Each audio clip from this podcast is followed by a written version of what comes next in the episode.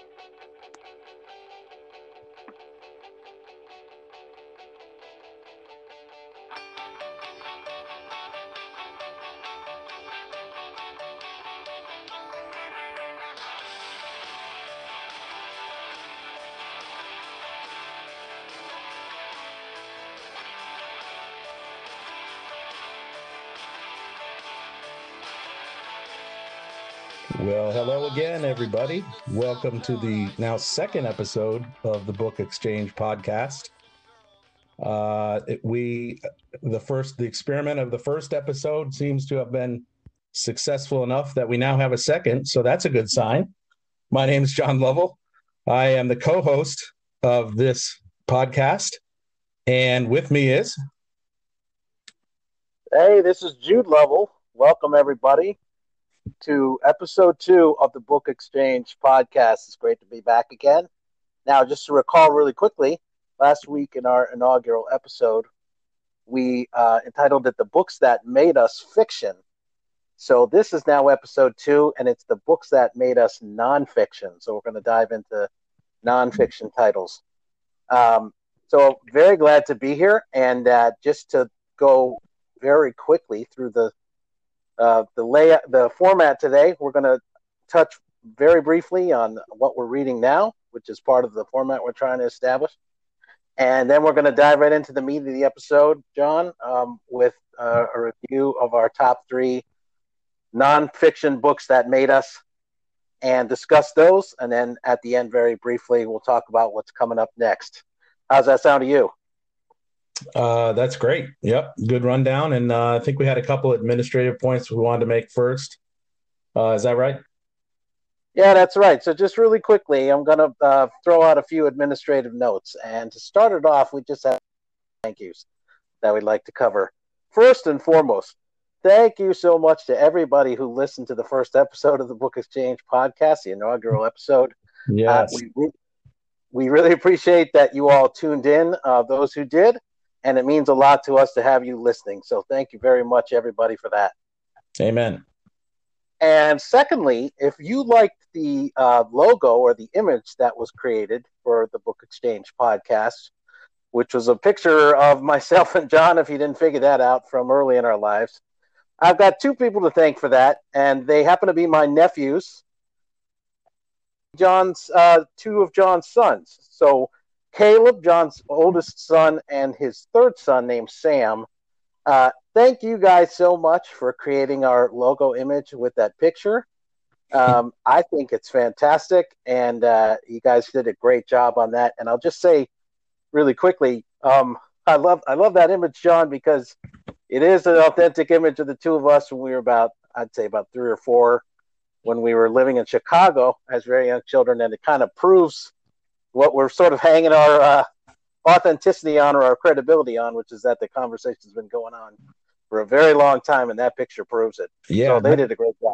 Yeah, if I could just throw in, like, I, I think it's been, it's actually been going on since before we could read.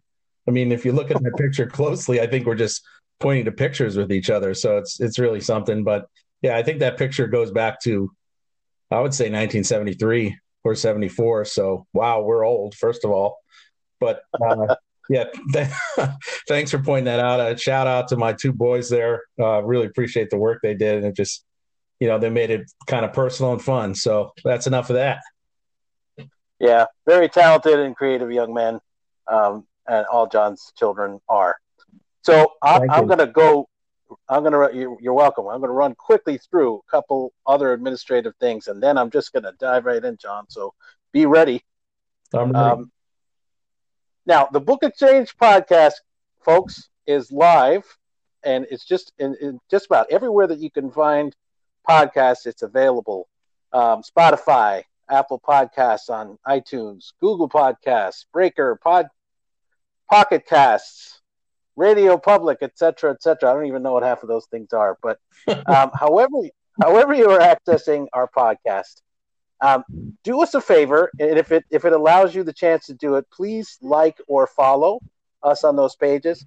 And you know, just the reason why we're asking that is because it will help us. We think it will help us to gain listeners, and it also helps to give us a little bit of credibility, which perhaps we need to earn. So we appreciate it if all the listeners would do that. And uh, just to remind people, our goal going forward. Did you want to say something, John? No, no. I'm just I'm just uh, emphasizing what you said. You said it well. Okay, thank you. Um, our goal going forward is to keep each episode to a, about an hour. We'll see how we do today. That's one of our objectives for today. So we're going to try to do that. And I just want to, as a reminder, um, most of our shows we've decided are, are not going to be quite as Jude and John centric as these first two are. Um, our, our intention is, you know, to focus mainly on specific books or different themes or writers. But the first two episodes we decided on uh, specifically to help you all get to know us, um, you know, as podcasters, and so that's the, why they were designed the way they are. But we're going to try to focus uh, on you know topics that aren't quite as centric on Jude and John Lovell per se. And another way to say that would be more so than than being focused on Jude and John Lovell, even though we want to take advantage of our twin brotherliness and our interests. This podcast's primary focus is on the books and the writers themselves. So I just wanted to make a note of that. Great. And uh, just in general, we will continue to try to improve as we go and make things better. We're trying to do that this week, and we're going to continue to work on it. So we ask for your patience. And lastly, if you are interested in leaving some feedback or letting us know something about, you know, whether you like what you hear, don't like what you hear, or think we can improve, there is a way to do that. Um, if you go to anchor.fm forward slash book dash exchange. I'll say that again anchor.fm forward slash book dash or hyphen exchange X C H A N G E. You can, there's a, a, little button there where you can leave us a voicemail and we will hear it and we will try to incorporate your feedback into future podcasts. Uh, so that's the administrative notes. John, do you have anything you want to say? No, I think you covered everything that we wanted to cover, and uh, and we're trying to create a trimmer show here. So let's dive right in. All right, awesome. So these are the books that made us nonfiction, and what we're talking about here is books that uh, nonfiction books, which is a very broad category, as you know, that help to make us into the readers we are, or in some cases, the writers we are, or even in some cases, the people we are, or maybe all the above. So we both prepared lists of three books each. And John, I'm going to throw the ball over to you and have you touch on your first book. All right. Well, thanks for the setup there. And again, to, just as we get started here and I take a look at my notes a little bit, I just want to say thank you for everybody who did tune in, listen to the inaugural episode. It meant a lot to us that you did that. I know we had listeners from you know the midwestern area uh, indiana ohio has had a couple in florida had some in new jersey and up and down the east coast and that was really gratifying for us so thank you so my first my first uh, nonfiction choice and uh, of, of a book that had a major influence on me and just kind of like in this case literally really like kind of opened up the uh, horizon of my mind and and my brain in in in quite an interesting and significant way. And so my first choice is a book called The Creators by Daniel J. Boorstin. Uh, some of you may recognize that title, uh, others may not. Daniel J. Boorstin uh, is an American historian. I believe he's passed away now. Um, I'm almost confident of that. And uh, but he was uh, an eminent historian uh, for most of his career. He wrote, wrote, a ton of books. He was also Librarian of Congress. So that's a you know, a, that's a you know he's our kind of guy. He was a he led a life just immersed in books and reading and learning, and um, and he as I said he wrote many many books, but really what what I consider and many consider to be sort of his magnum opus is he wrote uh, a trilogy of books that you know uh, basically was a chronicle of man of mankind's intellectual and creative achievements. If I mean, talk about a broad category, uh, but that's what he did. And you know, the first two I remember coming out in the '90s, um, or you know, the first one may have been late '80s, but somewhere around 1990, I'll say. And then a third volume appeared. I believe it was his last book. uh, at least published when he was alive. But a third volume appeared significantly later. But those three books are called The Discoverers, The Creators, and The Seekers. And they cover, as I said, you know, man's intellectual and creative achievements uh, literally from the dawn of time until the 20th century. And so The Discoverers is about, uh, you know, man's achievements as discoverers. So we're talking about areas like science and technology and economics, even and politics and things like that. Whereas the creators focused more, you know, the subtitle of the book, The Creators, is a history of heroes of the imagination.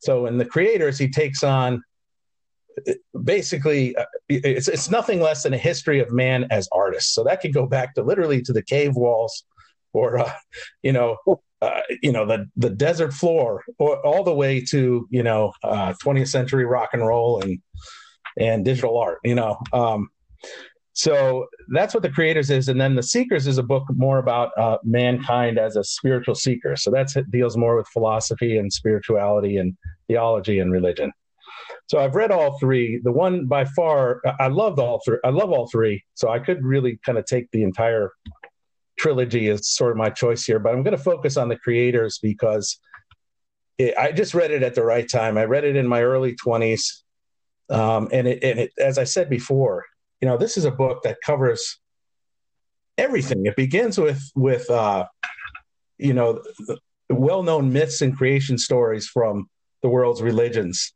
And there's a fascinating survey in the opening section of the book about that. Is how basically how mankind kind of uh, you know struggled to depict who we are and where we come from, and all the different you know common threads and also differences between various creation myths myths and narratives from all over the planet. So if, if that's not fascinating enough, and he goes from there and he just literally goes through the history of uh, man's artistic achievements. And I'm talking about, you know, everything from the wit- written word, poetry, epic poetry, you know, from the Greeks, novels, essays, short stories, memoirs, but it goes much further than that. It gets into visual art and painting, music, architecture, uh, even even landscape art and horticulture is covered. I mean, this is a there's a fascinating chapter on the way uh, Japanese culture throughout the throughout the centuries work work with wood.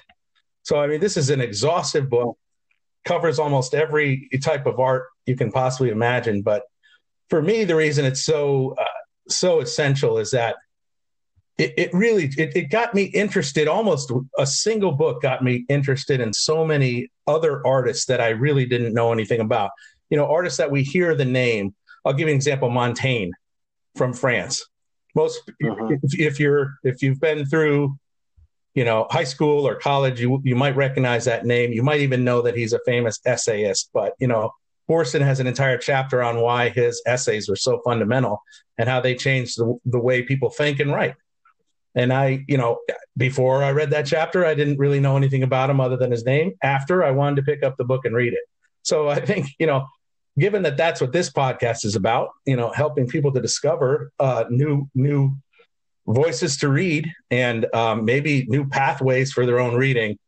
You know, this book was just fundamental. And I, I'm going to read a quote from the, from the front piece of it that I thought, you know, really just speaks to a little bit to what we're trying to do here too you know, on the, on the as you open the book, the first page, there's two quotes. One, but one is from Pablo Picasso, and it says this: "To me, there is no past or future in art. If a work of art cannot live always in the present, it must not be considered at all. The art of the Greeks, of the Egyptians, of the great painters who lived in other times, is not an art of the past. Perhaps it is more alive today than it ever was." And to me, first of all, First of all, Jude, I mean, to me, that's that's a quote that kind of speaks to the essence of, at least in part, of what we're trying to do with this podcast, because we aim to read broadly. I said that before, but you know, all periods of time. You know, it's all it's all part of the mix in the conversation.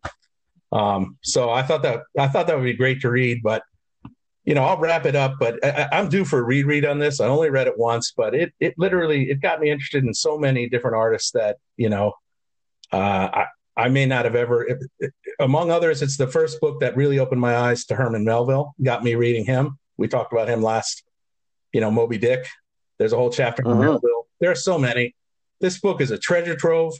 and it really just had an immense impact on me. I think you can hear that just from my description, and so uh, I could go on and on about it, but that's that's my first choice.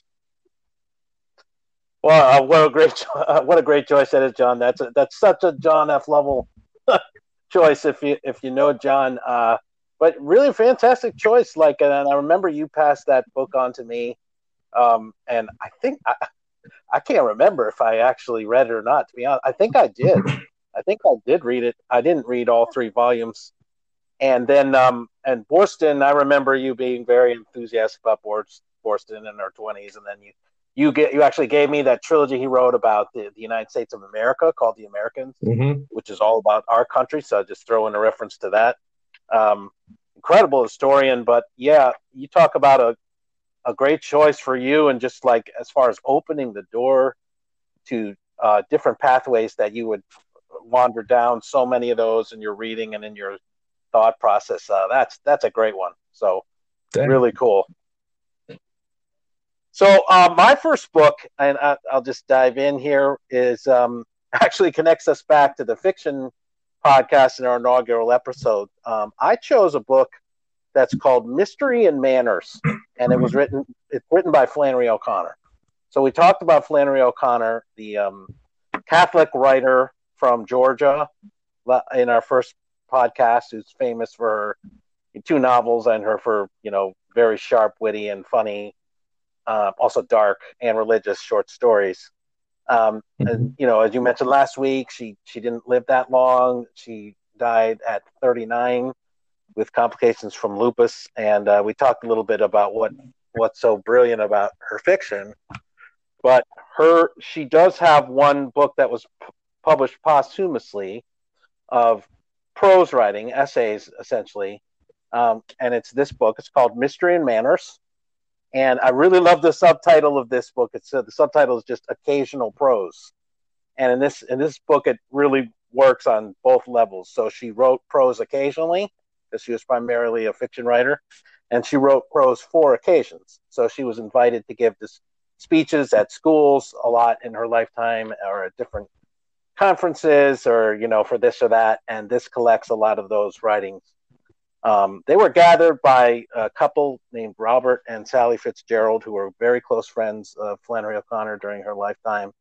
And they had the job of kind of sifting through a lot of uh, unpublished nonfiction material after her death. And they did an incredible job of culling it into this one volume. Hey, can I interrupt? So, you? Can I interrupt you for one second? I apologize. Yeah, go ahead. Um, I just want to. Do you remember?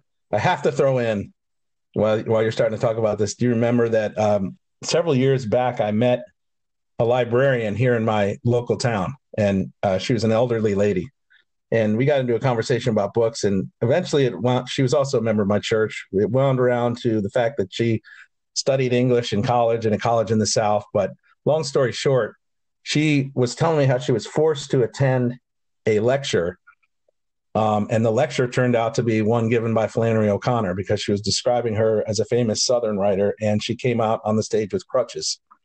And we kind oh of, wow we kind of put together. she she said at the time I didn't want to go and I wasn't very into it, but I wish I had paid more attention now. So somebody that I knew in my town very likely heard one of the talks that's collected in that book, which is incredible. Yeah, that's extraordinary. That would have really been amazing to uh, to be present for. That's a great story. Yeah. Um, keep going. Anyway, so this book, um, I was trying to remember exactly when I read it first, and and uh, you know I, I have been a, a, fan of Flannery O'Connor since I was in my twenties, and I had read some of her stuff um, in my twenties before I went to graduate school. I went to graduate school in my late twenties, but I know I was assigned to read Mystery and Manners when I was at graduate school in New York City, this would have been around 1998, 1999. I can't remember if it was my first time reading the book or not. I've read it like two or three times, but um, I remember being really stunned by the book at the time, and I've read it a few times since then. And you know, what's so we talked about Flannery O'Connor and uh, and her wit, and she had like this sort of preternatural talent and intelligence, like a sense of herself in the world, where she fit into the world as she understood it from a theological and existential perspective, and she, she had this tremendous assurance of what her job was as a fiction writer, and that's what comes through all these pieces. Um, she knows exactly what she's doing, or she knew exactly what she was doing mm. when she did her job as a writer, and the way it fit into her entire worldview. And that comes out again and again in these pieces. Now, the book is organized. Um, I'm going to read a little passage as well, just to give you an example of her incredible intelligence and perception. But I should just mention that the book is organized in a really interesting way, too. It sort of starts kind of slowly. There's a famous essay she wrote about the farm she lived on and the peacocks that lived there um, called The King of the Birds. Mm-hmm. And then it proceeds to some essays about her just being from the South and living and working into the South, in the South. And then it goes from there into a couple sections about like the function of fiction and short stories. There's a famous one called The Nature and Aim of Fiction. And uh, another one is called Total Effect in the Eighth Grade. So it's talking about kind of like the way fiction is taught and understood in our education system. And then it gets to this whopper section. It's not a very long book with four essays in a row concerned with basically the intersection between being a creative person or a fiction writer or a writer and being a Roman Catholic, which is of particular interest to me. There's four essays. One's called The Church and the Fiction Writer, then Novelist and Believer, Catholic Novelists and Their Readers, and then the Catholic Novelists in the Protestant South. And then there's a few um, appendices. And each one of these essays is just remarkably um, um, intellectual and articulate, and it just demonstrates this incredible um, ability she had to understand kind of who she was and what she was doing here. And to wrap up my comments on this, I'm just going to read a very small quote from the essay called Novelist and Believer. So Flannery O'Connor wrote, The novelist tries to give you, within the form of the book, a total experience of human nature at any time. For this reason, the greatest dramas naturally involve the salvation or loss of the soul. Where there is no belief in the soul, there's very little drama. The Christian novelist is distinguished from his pagan colleagues by recognizing sin as sin. According to his heritage, he sees it not as sickness or an accident of environment, but as a responsible choice of offense against God, which involves his eternal future. Either one is serious about salvation or one is not. Hmm. And that's just an example of the wit and the uh, intelligence that is uh, rife in this entire volume. So that really has made a huge impact on me. Over to you. Yeah. Wow. Yeah, that's such a great book. I, I actually recently reread it, and I am not an active writer of fiction.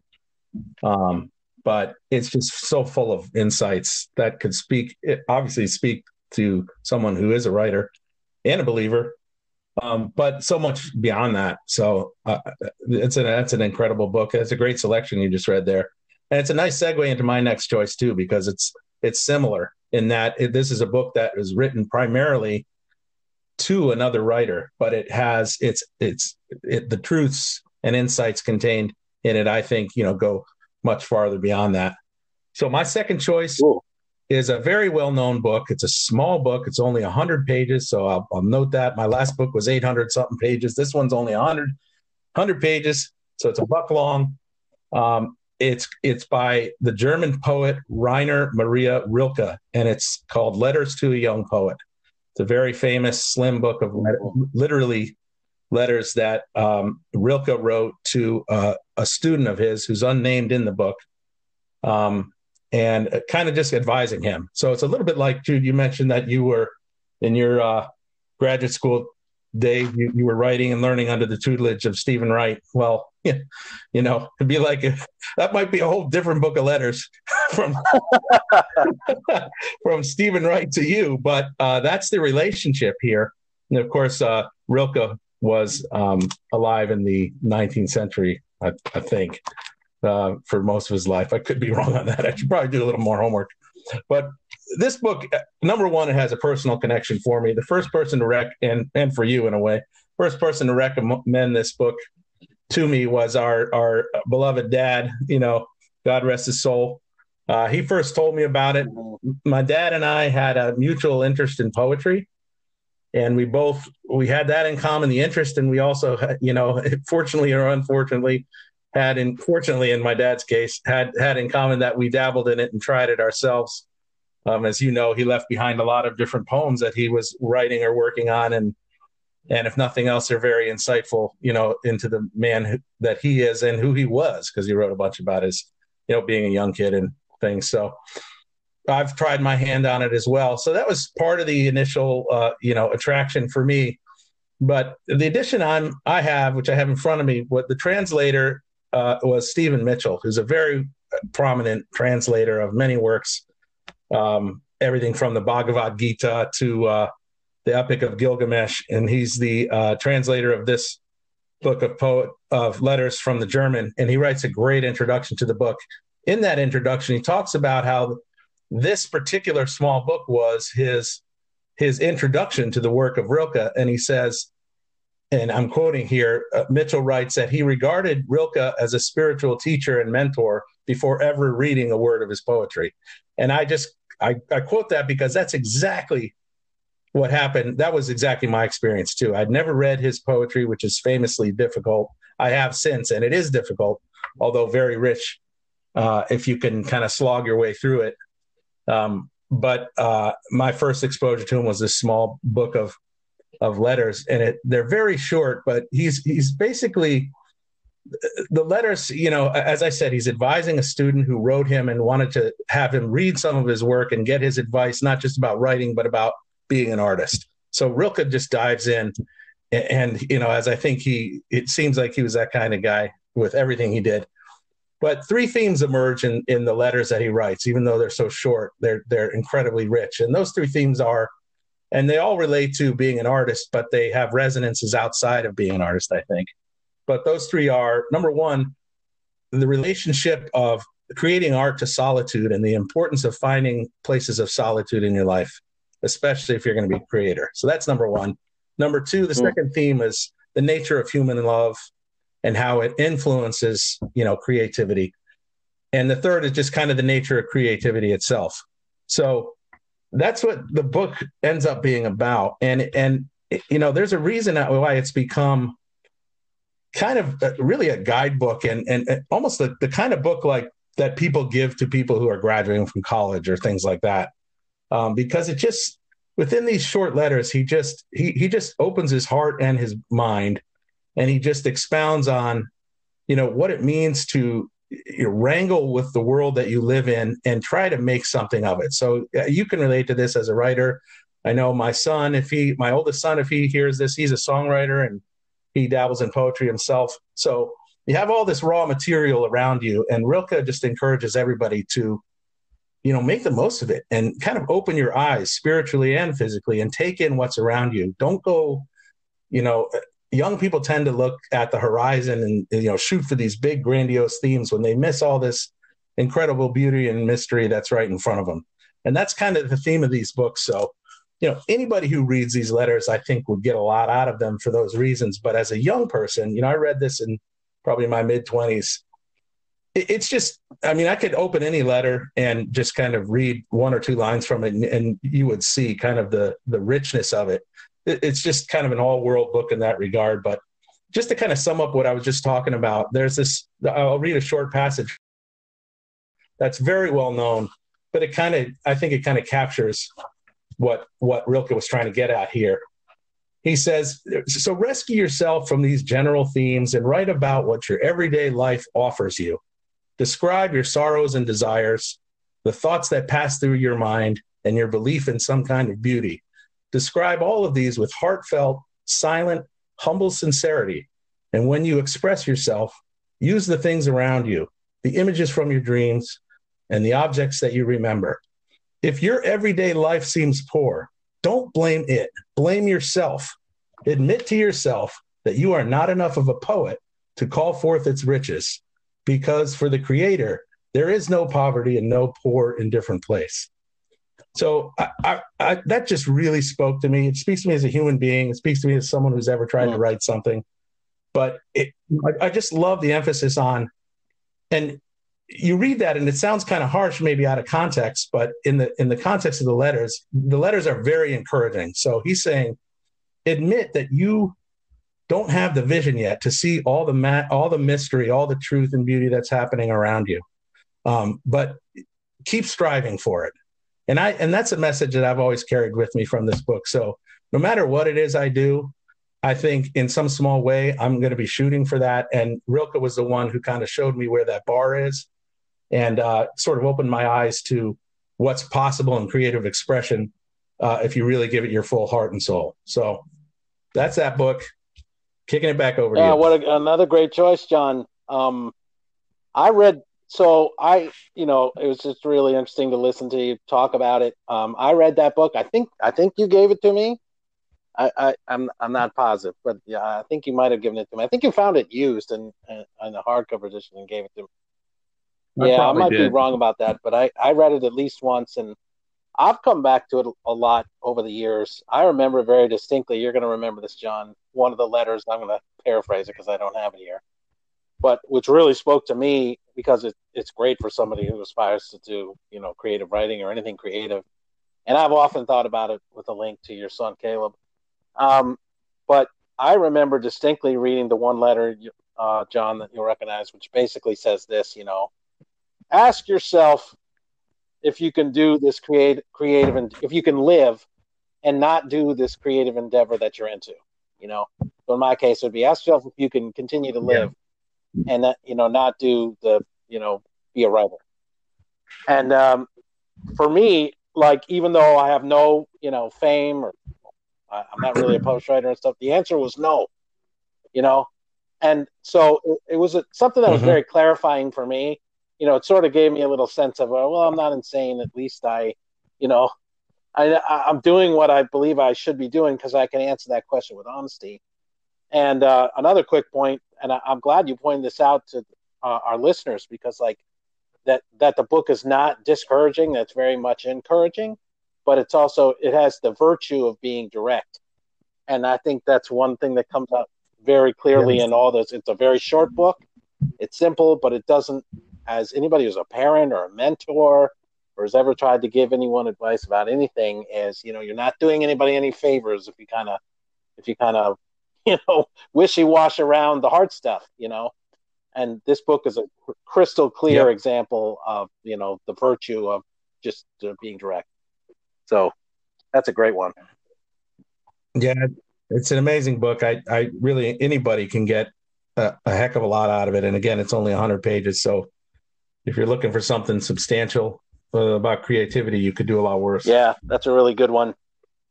Uh, so my second book, I'm actually going to try to cover this maybe even a little quicker, and that's a little selfish because I want to save myself some room to talk about my third book because I'm really excited about it.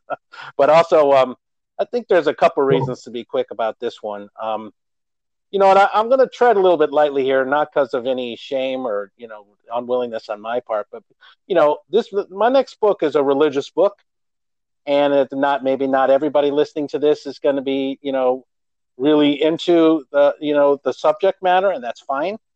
But um, when we talk about the books that kind of helped formed us into who we are, this book, I realized when I was you know sort of preparing for this that this book really deserved to be on the list. And it's another book I was gifted by my co-hosts. So I got this from uh, John um, about 15 oh, or nice. 16 years ago. The book is called Holy Thursday with a subtitle and an intimate an intimate remembrance. And it was written by a French novelist uh, named Francois Mauriac. Now he was born in the late 18th 19th century and he lived until the year we were born, which is 1970. Um, and he was awarded the Nobel Prize for Literature in the 1950s, but he's pretty obscure today. Like, not a lot of people I know have heard of Francois Mauriac, although Flannery O'Connor was a big fan. So he was a French, yeah. There you go. So he was a French novelist and a Catholic, and he uh, had written written some fairly in Catholic circles well known novels. Still, one's called I think it's called Knot of Vipers, And then there's another one that's called Therese, which is a famous character study about a, a French uh, Catholic woman. Anyway, uh, the book Holy Thursday is basically a very short, it's another short book, um, nonfiction narrative about the Eucharist, which is central to the Catholic faith. When I speak of the Eucharist, I'm talking about the consecrated uh, wafer or bread that's um, transformed, according to Catholic belief, from being a wafer, being just bread, into the the body of Jesus Christ uh, during the uh, the transubstantiation that occurs during the Catholic Mass. This is a book that's about a reflection on the Eucharist, what it is and what it means. And I realized, you know, it. I was sort of surprised by coming to the understanding that this book needed to be on my list of top three nonfiction books. But the reason why that's the case, without getting too far into the doctrinal aspects of this, is because you know it's a book that's really it also has a virtue of directness, but it's kind of a, a beautiful and short and moving meditation basically on what the Eucharist is and how it was established by Jesus Christ according to our belief, and what it means, and the frame of mind that it put Francois Mauriac in to contemplate it and consider its import in his life. And that's all it is. It's just got uh, several short chapters, and it's reflective on you know what the Eucharist is and and the the the the import that it has in his life, not only just as a person or as a spiritual being, but all as a also as a writer and creator and man. And it's just a it's a very beautiful and beautifully written book. And I think one of I think the thing that really makes it kind of a that really makes it stand out to me as one of the, the seminal works of nonfiction in my world is not only you know, related to my personal beliefs and view of the Eucharist and, and how important it is for me, but it's also the great sense of mystery and humility that this writer from France had in approaching the subject. And so throughout the book, he talks about it with great reverence, but also with great, you know, a, a greatly intellectual and uh, sharpness and in an articulate manner. And he puts himself kind of before this subject matter in a very humble way. And for me that's not only that was not only impressive just from a spiritual point of view and from the point of view of the ideas and the beliefs that make me into the person i am but also as i come at everything also from a literary and a writing point of view and the point of view of craft i think he really tried to put himself and his ego aside and just to focus on what he was thinking about and contemplating about. And he tried to invoke from himself the best writing and uh, prose that was worthwhile of the subject that he was writing about. And I find it to be hmm. a very moving book. And it's a book that really makes me consider again a question that I have to say is at the very center of my own personal existence. You know, if you if you're somebody who goes to Catholic Mass on a regular basis, weekly, you come to, for the table uh, where the Eucharist is being transformed week in and week out. And it's very difficult not to say to yourself at certain times, maybe all the time, maybe every week, what is this? What am I doing? What is this all about?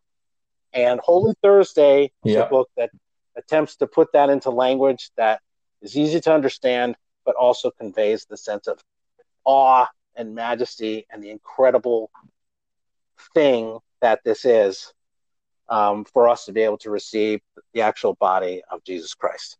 So I really love the book, and it's been very meaningful for me, and that's why it came on my list. Don, what are your thoughts?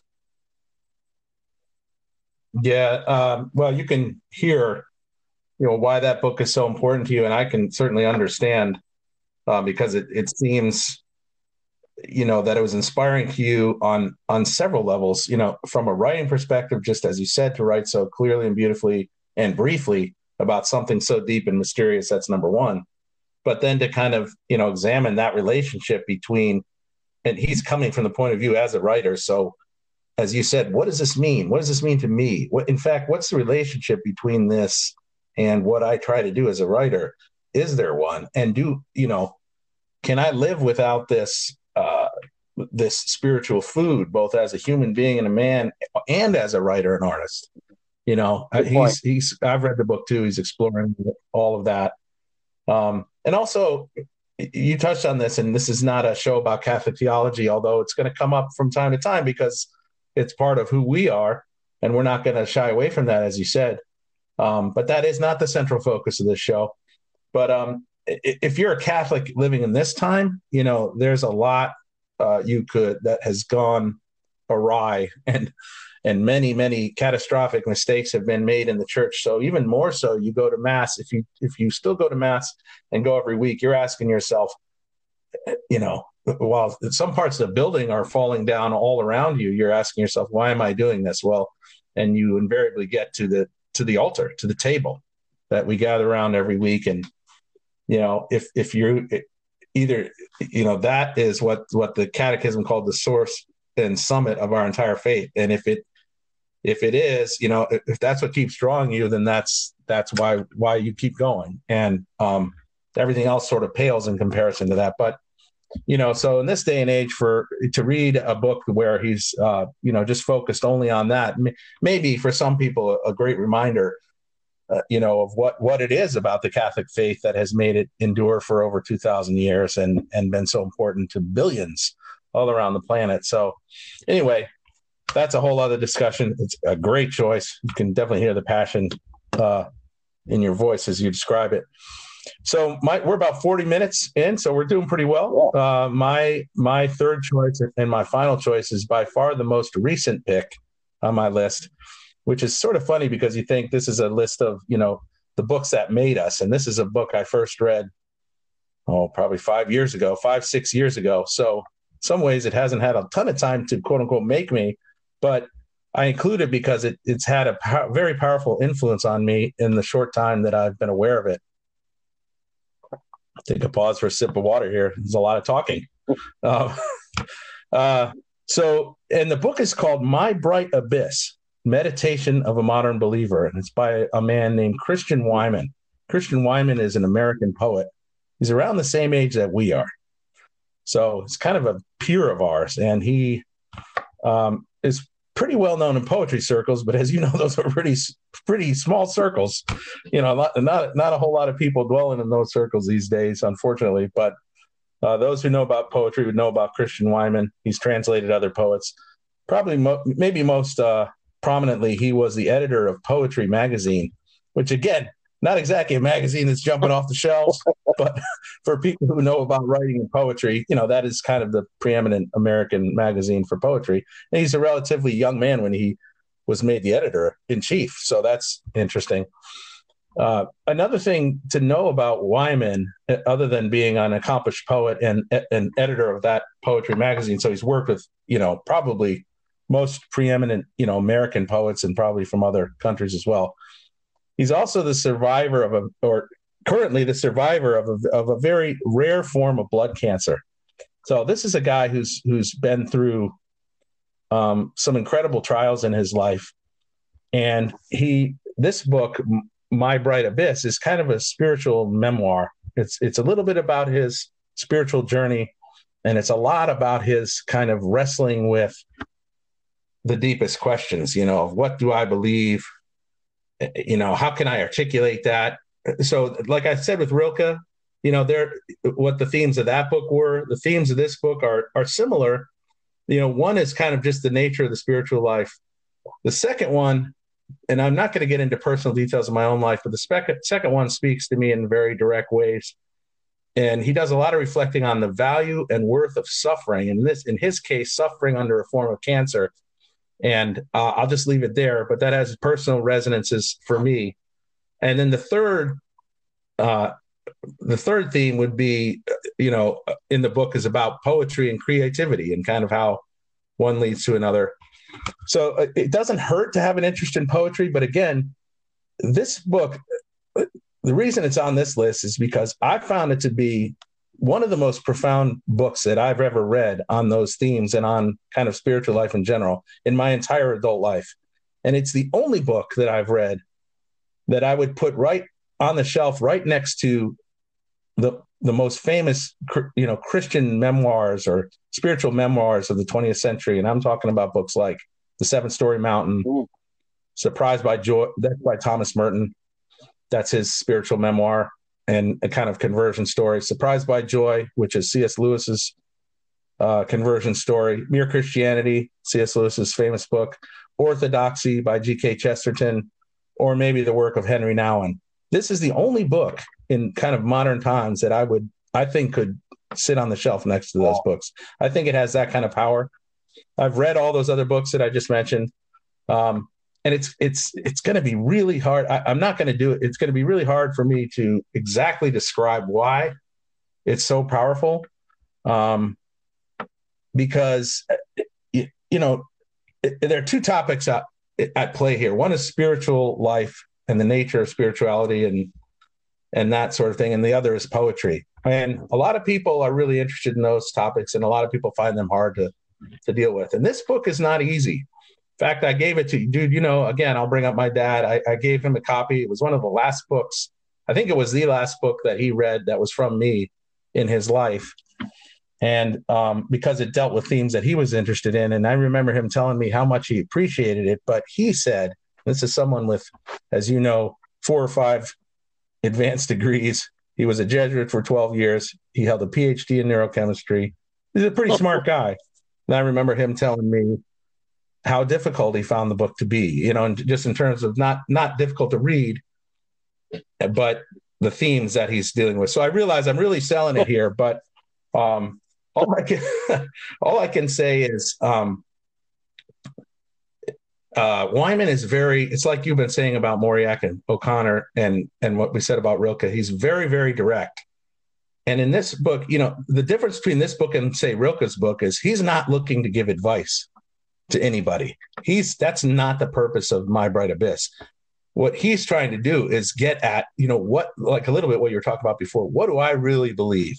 You know, what and what does all this shit really amount to? And I use that word specifically because he's not afraid in the book to, you know, get in the mud with his language. He's very sometimes he's very frank with himself.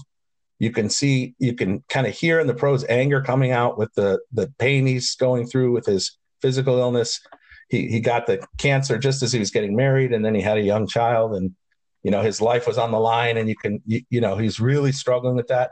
This book is full of that struggle. It's very frank, it's very honest, and but it gets into some really fascinating and deep water. Um, it's hard to find the words to describe it, but I found it to be if you're at all interested in spiritual memoirs, spiritual life, uh, or even the value of you know what can i get through suffering in my life? Uh, how can i find value in it? I think this is a book that really plumbs some pretty profound depths in those areas. Uh, if you're if you're inclined to that kind of book i would recommend it but i know not everybody is. But for me uh, it's one of the most stunning books i've read in in the last you know 10 years. And i've gone back to it twice in six years which tells tells you something um, and I think I'll go back to it again. It's the kind of book I'm going to study for a long time, and uh, I just found it tremendously powerful and really uh, like unlike any other modern spiritual memoir that I've ever read. So that's why it's on the list. Well, what an interesting choice, John. Yeah, this is a this is interesting for a lot of a lot of reasons. Um, I was just really quick. I'll, I'll say like uh, you gave me a copy of that book also. I remember you giving it to our dad. You gave it to me. And this is one of those books that I, I read it and I immediately questioned my own aptitude. this this is the kind of book that um, I'll just say because I'm not John that John can consume, and sometimes I will consume the same book and he'll get more out of it than I than I do, and then I sort of immediately kind of question whether I have the bandwidth to keep up with John and his reading. Um, but it, I found the book to be but I got to read that book again because uh, the book is very powerful. I found it to be tough. I found it to be kind of tough to get my head around. I knew how you felt about it. But what's really interesting too is that you know, um, you know, when you first encountered this book and shared it with with me, it was before a lot of the experiences that you've had more recently that may connect you to some of the material, you know, and then and then you've gone back right. and re and revisited it again. But it, you know, you were able to. It spoke to you very much from the very beginning. But it's the kind of book that you can definitely go back to. I can see myself reading it again, and um, and kind of coming at it from you know the angle I'm at, where you know with future experiences and whatnot. But it's a very interesting choice and and uh, a really good one. Now, I just wanted to say before I get to my last book, you and I talked beforehand. Do you want to just throw in one uh, title for honorable mention because we were having trouble getting our list down? Yeah, I will. I mean, there I had several that I could have put on this list. I'm not going to cover them all, but I do have to mention. Um, and again, it's linked to some of the there are common themes in my choices, but I could not possibly talk about uh, nonfiction writing that kind of shaped me or made me who I am without bringing up the, uh, the vast amount of writings of uh, Karol Wojtyła, which is a, a, name that may or not may or may not be familiar to everybody, but much more famously known as Pope John Paul II. Mm, yeah. Um, and he wrote he wrote extensively about just about everything under the sun. Um, but I, I, think his papacy, as we go along, you know, there were some problems, obviously, in the church that were festering underneath it. You know, he's, I think, um, you know, his reputation as a manager of those crises may be lessening, and he also had just a, a great gift for dramatic gestures, and we'll see how that ages over time. But the real legacy of Pope John Paul II, at least in my opinion, was were was his intellectualism and his his his vast uh, body of writing specifically about the human person and the dignity of human people and uh, you know he wrote so many this is a uh, while he was pope he wrote letters to so many groups of people makes you wonder what he would be saying maybe to people now during the during the uh, coronavirus you know right. pandemic but this is a he wrote to married people. He wrote to priests. He wrote to children. He wrote to senior citizens. He wrote to artists. He wrote to teachers. He wrote to workers. He has all these letters that were specifically addressed to different, you know, segments of our culture. Um, and he wrote profoundly about what it means to be a human person, what is the nature of marriage, about the sanctity of life, about the dignity and meaning of work. And uh, he wrote more personally for me uh, he has a very moving letter about what it means to be a father and connecting it to to uh, Joseph, the father of Jesus, who is a particular patron saint of mine. So his writing is a very deep well, but it's absolutely fundamental, and I still think about it all the time. I think it really shaped what I think about what's most important in life, and so that he's the one that I would cite. Cool. Yeah, yeah. I know that he was a big um, a big force in the, the shape of kind of your not too uh, presumptuous to say like intellectual thought or way of looking at the world. I know I know John Paul II was a uh, a tremendous uh, force in your life for that, and I've read a lot of his writings as well. And it is vast, you know, and it's not it's not easy, not for the timid. um, no. All right, so we've got we're at about 53 minutes, and I can that's that's good. I can cover my book, uh, my last selection uh, fairly quickly, and then we can wrap up after that. Um, so my my last selection goes in kind of a different direction, and I've got to say I'm I'm such a you know our first episode was the fiction books that made us, and we talked about um, my you know personal interest in creative writing and writing fiction. I'm such a fiction guy that my last book, you know, kind of technically you could argue that it shouldn't even be on the nonfiction list, and I'll, I'll explain that. I'll explain that in a second. And I also got to say about this book, I have to say to all of our listeners, I, am not, I, I, don't even really know why this book is so is so impactful to me, but I'm going to try to explain it anyway. so, uh, my last book is called Akenfield, with the subtitle "A Portrait of an English Village." It was published in 1969. The person behind it, uh, the author, is named Ronald Blythe and he was responsible for I think a novel and some short stories at the time. And basically what he did was he I don't know how he became interested in this. I don't know much about him at all. He went to a specific region of England in the uh, Suffolk area of England. I believe it's to the north and on the east coast. Um, it's near the city of Ipswich. So if I have that geography wrong, I apologize, but I think it's northeastern England. And he became interested in the the small villages there.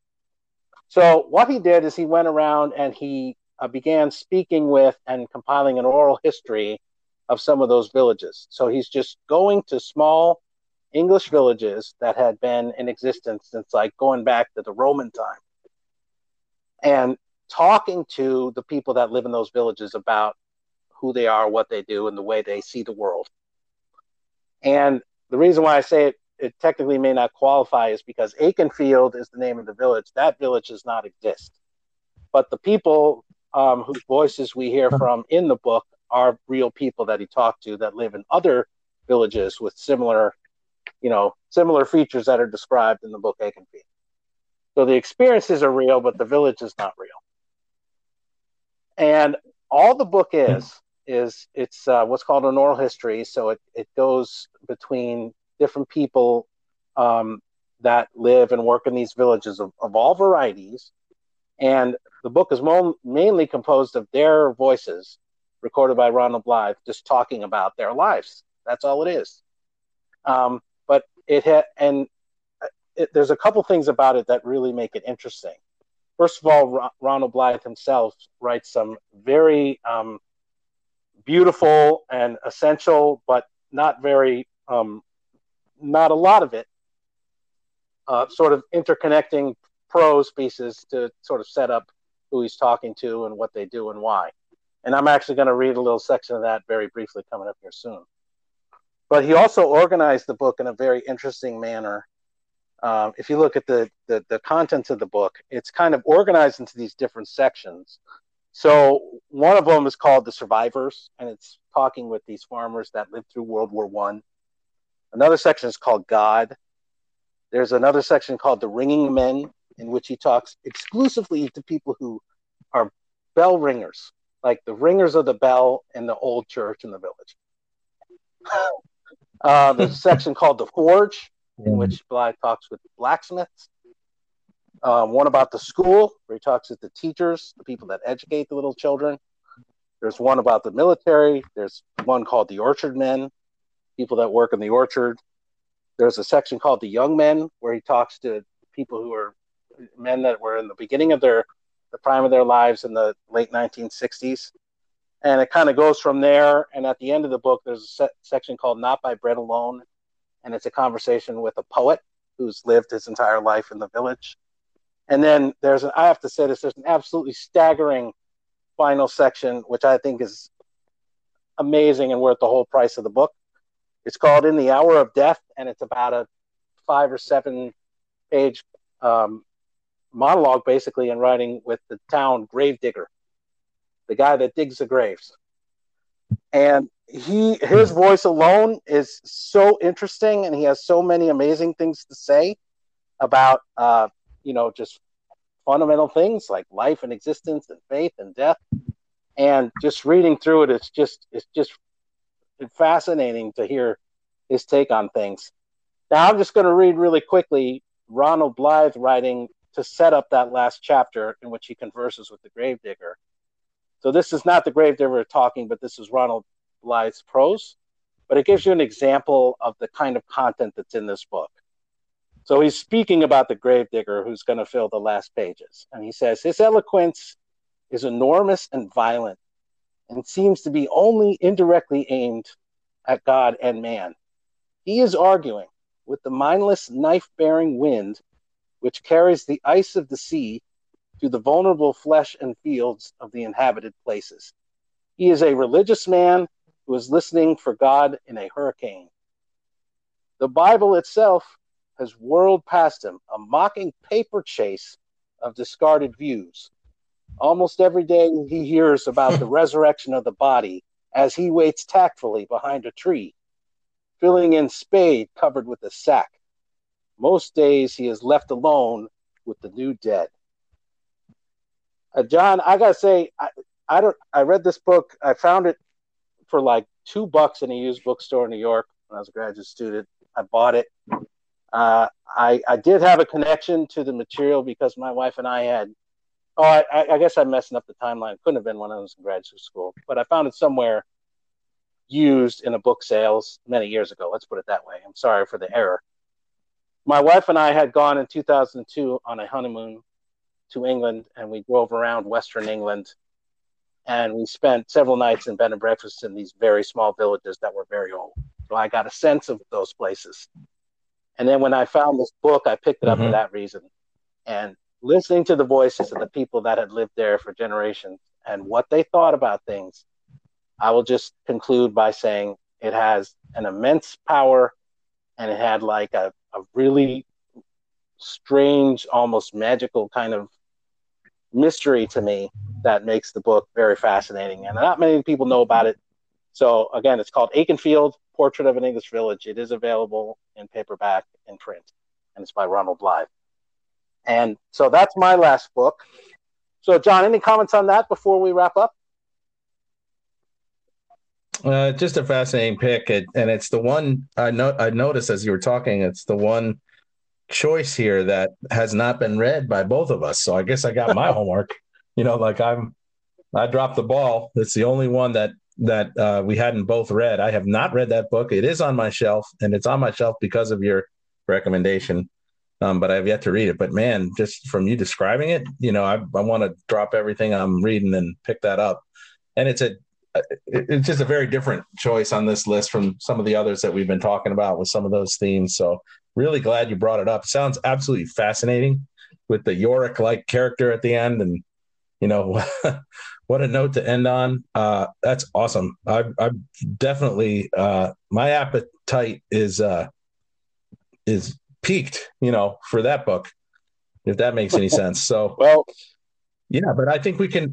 I think we can wrap up. I, I just want to say we, we did forget. We we usually in the beginning of the of the episode we'll say touch briefly on what we're reading now. We forgot to do that, so I don't know if you want to just to wrap up, kind of touch on on that, and then maybe you know talk a tiny bit about what we're planning on reading in the future. How did how did you want to end things up, and then and then we'll talk about what's next for the podcast. Yeah, sure. So we're at an hour and two minutes. So I'm just going to briefly mention, and you're right, and I, uh, sorry about that mistake. I'm going to briefly mention what I'm reading now, which is Akenfield. I was rereading it um, for the first time. I'd only read it once before in oh, preparation oh, for this podcast. It's awesome nice. uh, to be reading it again. And then, so what's next up for me? And we touched on it really brief, or not briefly, but you touched on it in the la- in the inaugural podcast. And I'm going to do my third reading of uh, Moby Dick by Herman Melville, and I can't wait to dive into it. One of my all-time favorite books. So that's next for me.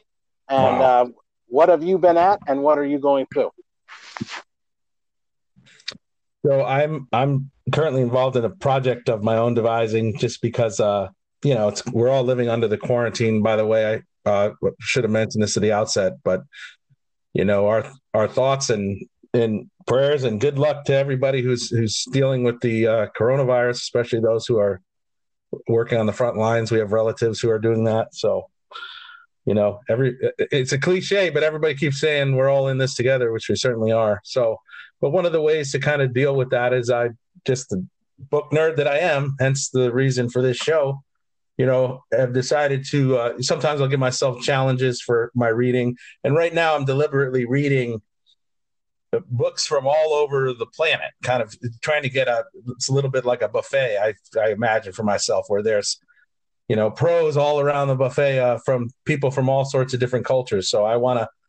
I'm the kind of reader that I want to go around and sample a little bit of everything. So that's kind of what I'm doing right now. So I'm reading a book of short stories that comes from India by a guy named R.K. Narayan. I don't know if I'm saying that right. Narayan. Uh, he's a 20th century Indian writer. I did not realize that he was um, championed uh, uh, to the English speaking world by Graham Greene. He had a he had a friendship with Graham Greene, the great English novelist that you and I have talked about many times.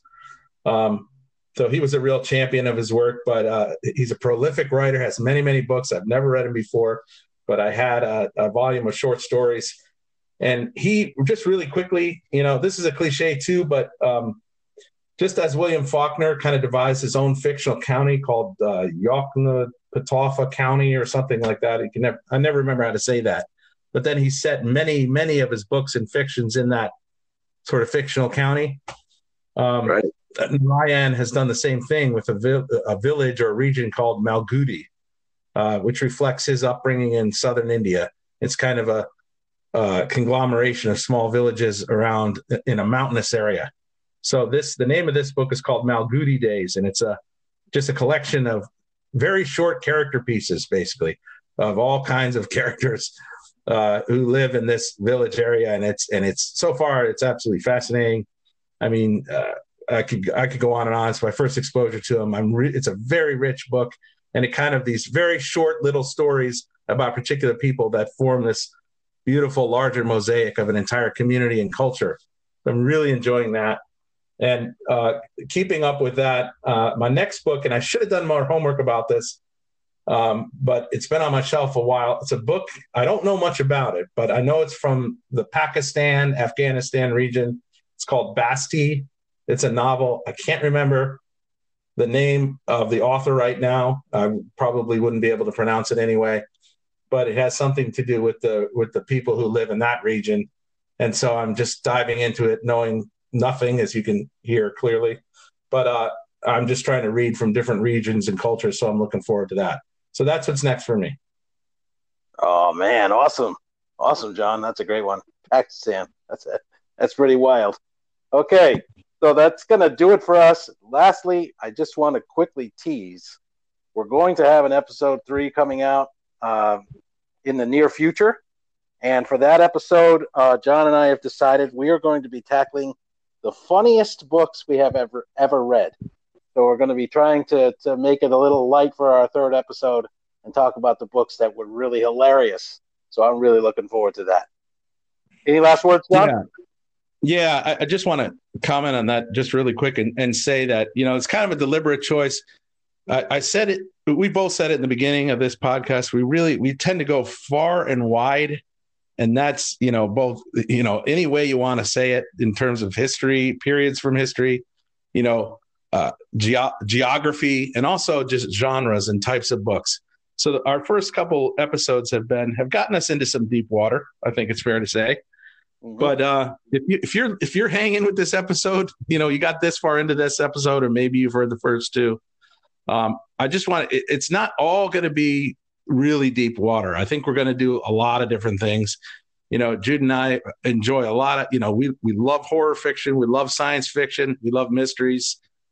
You know, there's a lot of ground to cover here, and we are going to kind of, you know, ping pong wildly uh, to different genres and different types of books and different subjects, and that's that's very deliberate. So we're, I'm just saying, we're aware these first two episodes have had some heavy themes and so we're kind of deliberately going in a different direction, and we're going to continue to do that. We want to keep it spicy. We want to keep it, you know, uh, with a lot of variety, and try to try to do something for everybody here. So, and we also talked before recording this that you know, it's funny. Like with books, it's even though there are lots of books that are called funny or scary, it's not it's not easy to come up with a list of books that were truly scary or truly had you like laughing out loud but there are some, and you know, like we may, ta- we're probably definitely going to tackle the uh, the scary books subject at some point. But um, we were talking about the challenge of like, what are the books that really made you laugh out loud and really stick out as just being hilarious? There maybe aren't as many as you think, but uh, I think it's an interesting challenge for us. So I think that's going to be a lot of fun and have a, a very different flavor than these first two episodes. So if you're inclined to keep listening, please do because you know, uh, this this vehicle is gonna gonna zig and zag in all kinds of different directions. Right on. Yeah, nicely said, John. Yeah, I agree with that completely. So that's going to do it for us, folks. I'd like to thank everybody for listening. Uh, it's been really fun to go through the second episode and tune in for the third episode, which is coming soon of the Book Exchange podcast. Take care. Thank you, and so long.